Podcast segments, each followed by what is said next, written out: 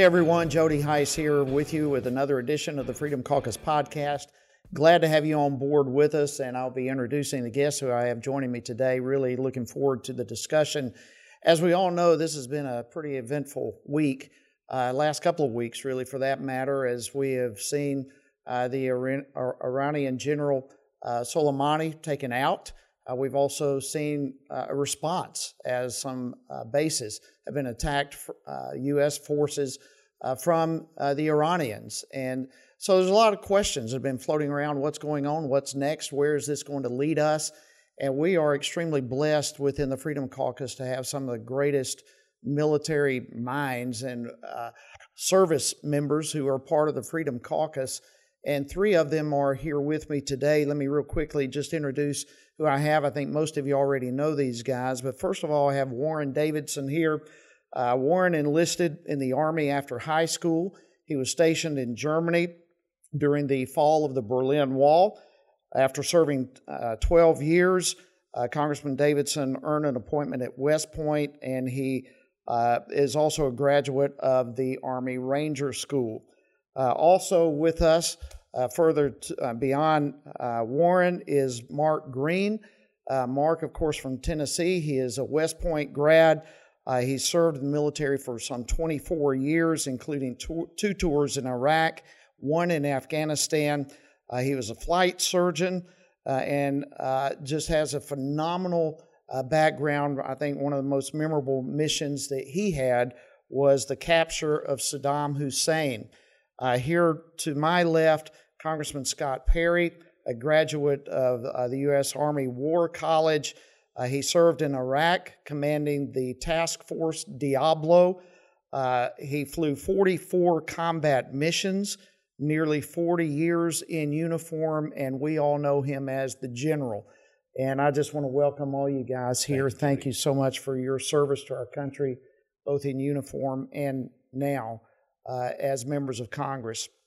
So we've got a lot to discuss. Uh, these are tense times. Hopefully, we are watching some degree of de escalation right now. Uh, but, Mark, let me start with you.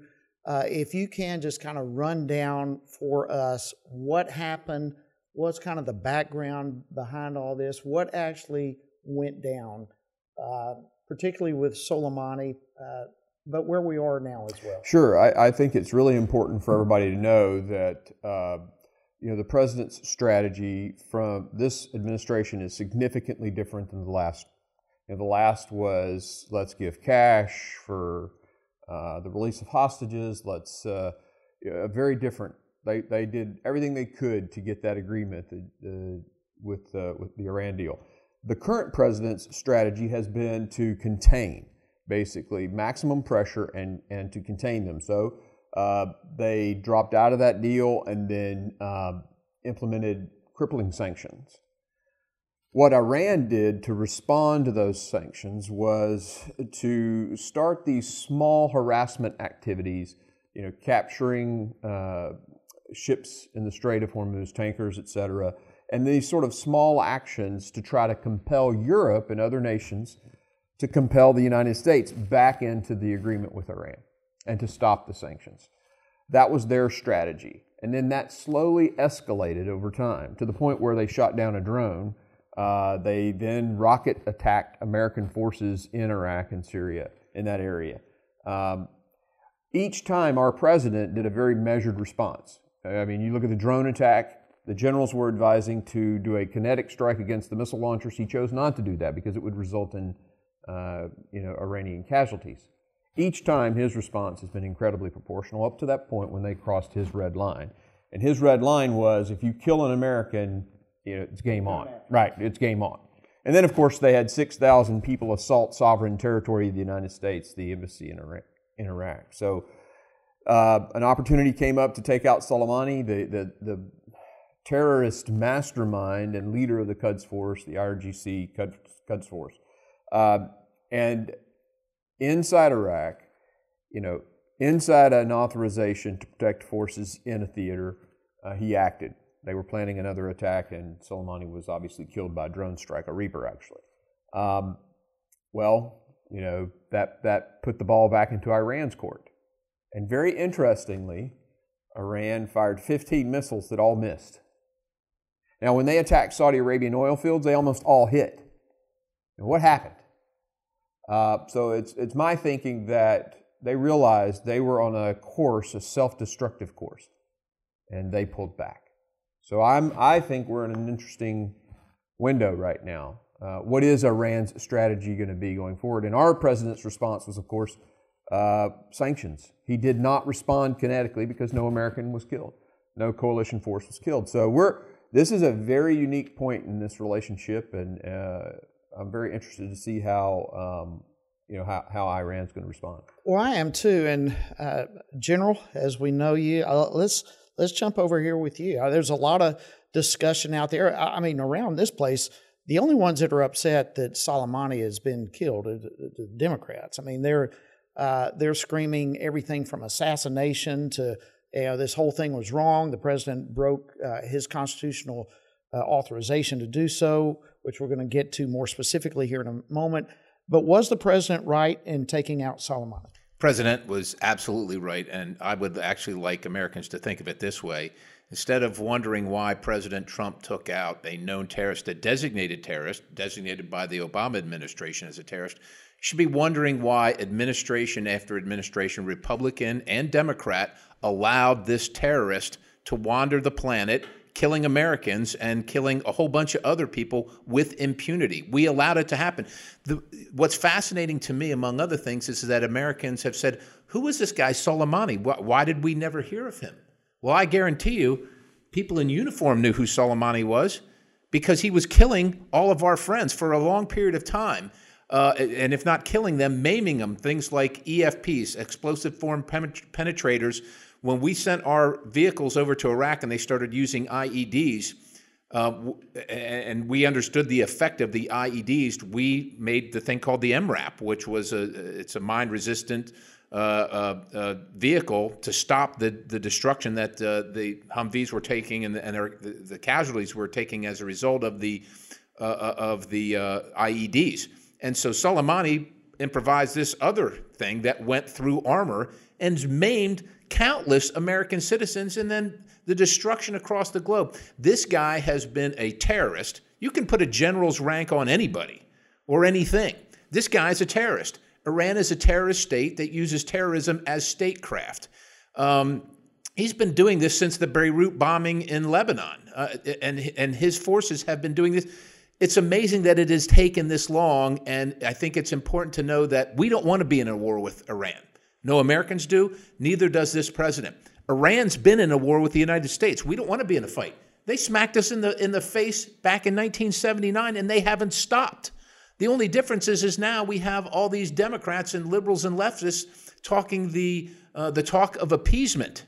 More appeasement. The last administration literally tried to buy their way into Iran not having a nuclear weapon during their watch. Well, Iran decided that works for us. We'll take the pallets of cash, the hundreds of billions of dollars to promote our ideology around the globe, including the destruction of America, the destruction of Israel, and we'll just postpone as we work on our, our nuclear arsenal until the agreement stops. That's what they did. It wasn't stopping Iran, it was just extending the time. The president has said, This will not stand. We're tired of your terrorism. We're tired of you killing Americans. We're not letting you have a nuclear weapon and you've crossed the line, and this is what you get for doing it. So, how do you respond to the person that says we shouldn't be assassinating people? We're not. It's not an assassination. These are the same people. First of all, uh, the guy's wearing a military uniform in a combat zone designated by Congress. All right, in a in the combat zone. So, he, and he is a combatant. That's number one. But number two, just just as a juxtaposition, and the hypocrisy is breathtaking to me none of these people, not one of them complained, nor should they have, when President Obama took our forces into Pakistan, another sovereign nation, and killed Osama bin Laden. They didn't have a thing to say about that. This is completely authorized. This guy's a combatant. By the way, not allowed to leave Iran. He's a terrorist on the terrorist list. He's not allowed to leave Iran yet. He was in Baghdad, Iraq. But that is lost on these people. They're more concerned about this terrorist who kills Americans than they are about the Americans that he's killed. It really is stunning, and it comes back to just the abject hatred they have for the president. It's all about uh, that. It, it really ultimately comes down to that. Warren, let's let's uh, jump over to you here on that particular topic. There's uh, you you are uh, not only a military genius, but your policy. Uh, you are the chairman of the policy for the Freedom Caucus, and there's a lot of talk now about the War Powers Act. Uh, was the president within his constitutional right to do what he did? Uh, and w- explain a little bit about the War Powers Act and the struggle that is currently in play over what needs to be done with the war powers. Yeah. So uh, just to pick up where you left off there with with uh, General Perry, you know, is it authorized what he did? Uh, what's the constitutional authorization for it? Uh, you know, and as we go into this debate, you know, we're probably all equally fired up when we hear our Democratic colleagues say, "Oh, you got to put your country first. You got to put the country first. Really? You know, uh, how about you put America first? How about you put America country over party? How about you put America over Iran? And when you look at the priority, how did we have the authority to do this? One, Article 1 of the Constitution makes clear that Congress actually declares our nation's war. If you want to go more in depth, uh, Federalist 69 lays out why that's the case. The founders very intentionally, uh, and the reality is look, uh, we've been at a state where Congress has failed to do that for a long time, yet there's been a lot of combat. And this is why you see a big civil military disconnect where you see the military is at war, but the country isn't. And we need to get that right. It's long overdue to have the debate about why we're in the Middle East, why are we in Afghanistan for 18 years, why are we still in Iraq. But the reality is, we need to get to the point when we go to war, we send our nation to war, not just our military to war.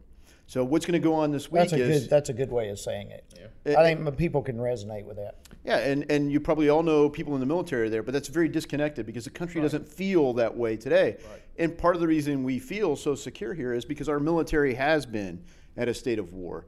Uh, this country's been made and kept free and for a long time now with an all volunteer force uh, who are truly willing to put their lives on the line, which is why it's so offensive to anyone who's worn our nation's uniform uh, to hear somebody say, "Oh, you got to put your country first. Yep. You know, and and so how could the president do this? One, uh, the Article Two authority for the president. He always has not just a constitutional uh, obligation, but a moral responsibility to protect Americans and our American military. So you can't put our country's lives at risk. So we are within our right as a country to act preemptively to protect life, and uh, particularly. And there was American intelligence uh, that was the intel said that just as uh, Mark was laying out, progressively escalating Right. attacks by Quds Force. and more attacks were coming. and proxies that were instigated by Quds Force. How was Soleimani in uh, in Baghdad? Well, he was coming from Damascus, Syria, where he had worked with other Iranian proxies. So when you look at why is the Middle East so destabilizing, we've talked to all of our friends who've been back and forth deploying to Iraq. Scott, Mark, been in contact with people while they were on the ground there. Why is it not stable? Well, Quds Force is destabilizing it via the Shia militias. Oh, well, we can't attack Quds Force. Okay, so what's the mission again? Create a stable Iraq. So you know Quds Force is destabilizing Iraq, right? Yeah, so you can't attack them. So what's the mission again? Create a stable Iraq. They've been doing this forever. So now finally, Donald Trump's president, he's like, this is insanity. We're going to deal with the root issue. The root issue, Soleimani has been in charge of Quds Force since the 90s and they continue to escalate this. Let's send the clear message knock it off. And you do that actually, taking out the top is actually, in this case, Soleimani. Uh, is actually de escalating. You could have a big ground war against Quds Force or Iran or whatever.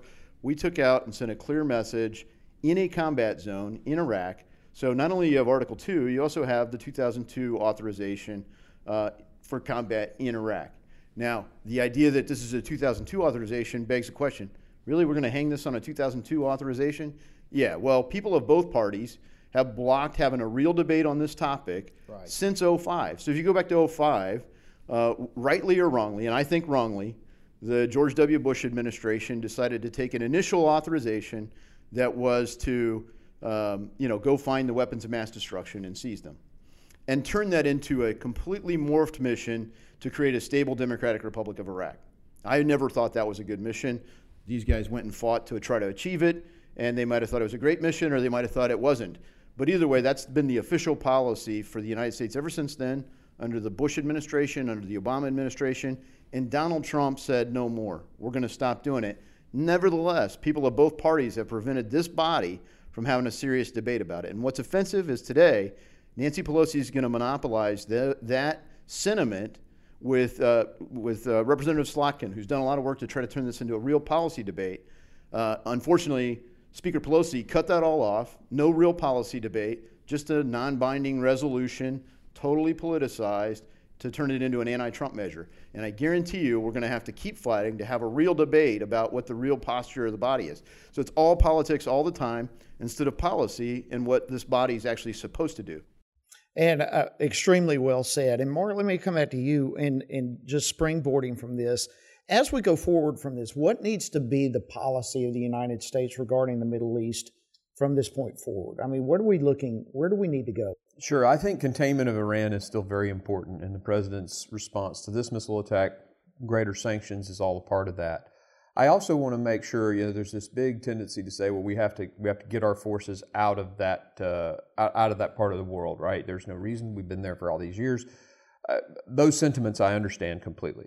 I have a son in the military. I totally I totally understand that. But the the thing now is after these attacks, after this escalation, we can't run away now is not the time to leave because it communicates something to uh, individuals who have been raised in a culture of strength.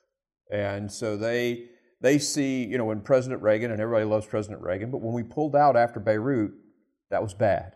When the Marines were pulled out of Lebanon after Beirut, that was bad. When Bill Clinton, the black eye of Black Hawk Down, you know, was flying Aidid around in, in the aircraft that he was just shooting at, and then we pull all of our forces out, that was bad and it communicated. Even Bin Laden cited those instances in his big treaty uh, treatise uh, prior to uh, the 9/11 attacks on the World Trade Center. So what we can't do is demonstrate weakness. So I think, at least for the for the time being, we're there.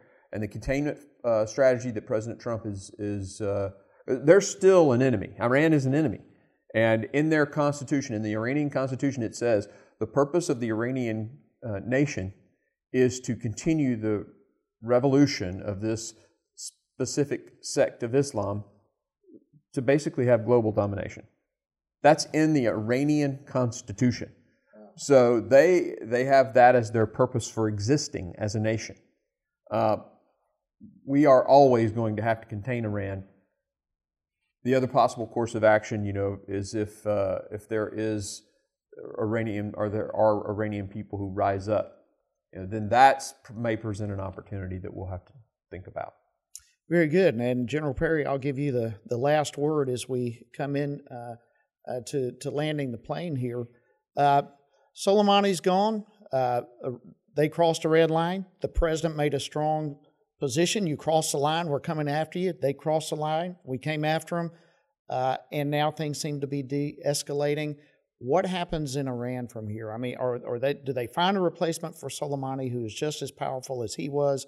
What do you think is we were going to have to deal with in the future? I think it would take some time to find somebody. Soleimani's been around a long time, and it takes time to build that credibility. They're, they already have designated to follow on his replacement, but he won't have the credibility that Soleimani has. I think, uh, kind of going to Mark's point here, we have to decide – uh, what our policy is toward Iran, towards the Middle East in, in, the macro sense, and understanding that Iran has to be contained as a terrorist nation with the potential to have a nuclear weapon. That's the problem. The terrorist nation with a nuclear weapon. None of us want to be in the Middle East, and there's no reason for us to be there economically. The reason is security and national security if they have a nuclear weapon. And quite honestly, with the things that they conduct in conventional sense right now, terrorist activities. And that's the reason we're there. We choose not to be there. The question is, can we use diplomacy uh, to get them to a, to join the community of nations and not be a terrorist nation? And then on the other side, like Warren was talking about, this uh, uh, the use of the authorized use of military force. How does that how does that work in this paradigm? Because Congress wants to be involved, but we don't just send our military to war we send our country to war. And, and how does that happen in this circumstance?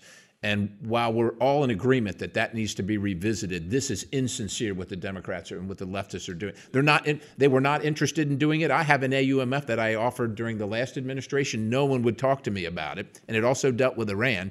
But the point is, is that this is because they do not like this president. When Obama, when President Obama conducted five over 500 drone strikes outside of some outside the area of combat, some against American citizens. Not one of these people raised word. raised an issue. This is purely personal. Their hatred for and their discord with the president of the United States, and unfortunately, it emboldens. Uh, Iran and uh, and all our enemies, and uh, that's what we have to find a way to deal with. At the same time, we're dealing with this terrorist nation of Iran. And it was very significant when the president addressed the nation after all this. His first comment was Iran will never have a nuclear weapon as long as I'm president. He and their methodology was appeasement right? And it didn't work. All they did was con- there's no reason to have a heavy water reactor, right? There's no reason to be enriching uh, plutonium at the levels they are, except to have a weapons program. We're fine with them having their their nuclear power if they want it. We're fine with that, but we can't trust. And people say, "Well, who are you, America, to tell them what to do?" This is a terrorist nation. We know who they are. They're, this is a yeah, terrorist nation. Suicide bombs take on a totally different meaning when they're measured in megatons. Absolutely. Well, gentlemen, I want to thank all three of you again for your service to our country, uh, both in uniform and here in Congress. What you bring to the table is uh, second to none, and I, am honored uh, to serve with you and to have you on the podcast again today. Folks, listen, that's all the time we have, unfortunately, uh, but I want to thank you, as always, for joining us, for being a part of this podcast. We would always uh, encourage you to review and rate this uh, this program on iTunes and um, uh, SoundCloud and so forth. You can always follow us on Facebook at facebook.com slash Freedom Caucus and at Twitter at Freedom Caucus. Until next time, thank you so much for being on board with us today. Have a fantastic remainder of your day. We'll see you next time.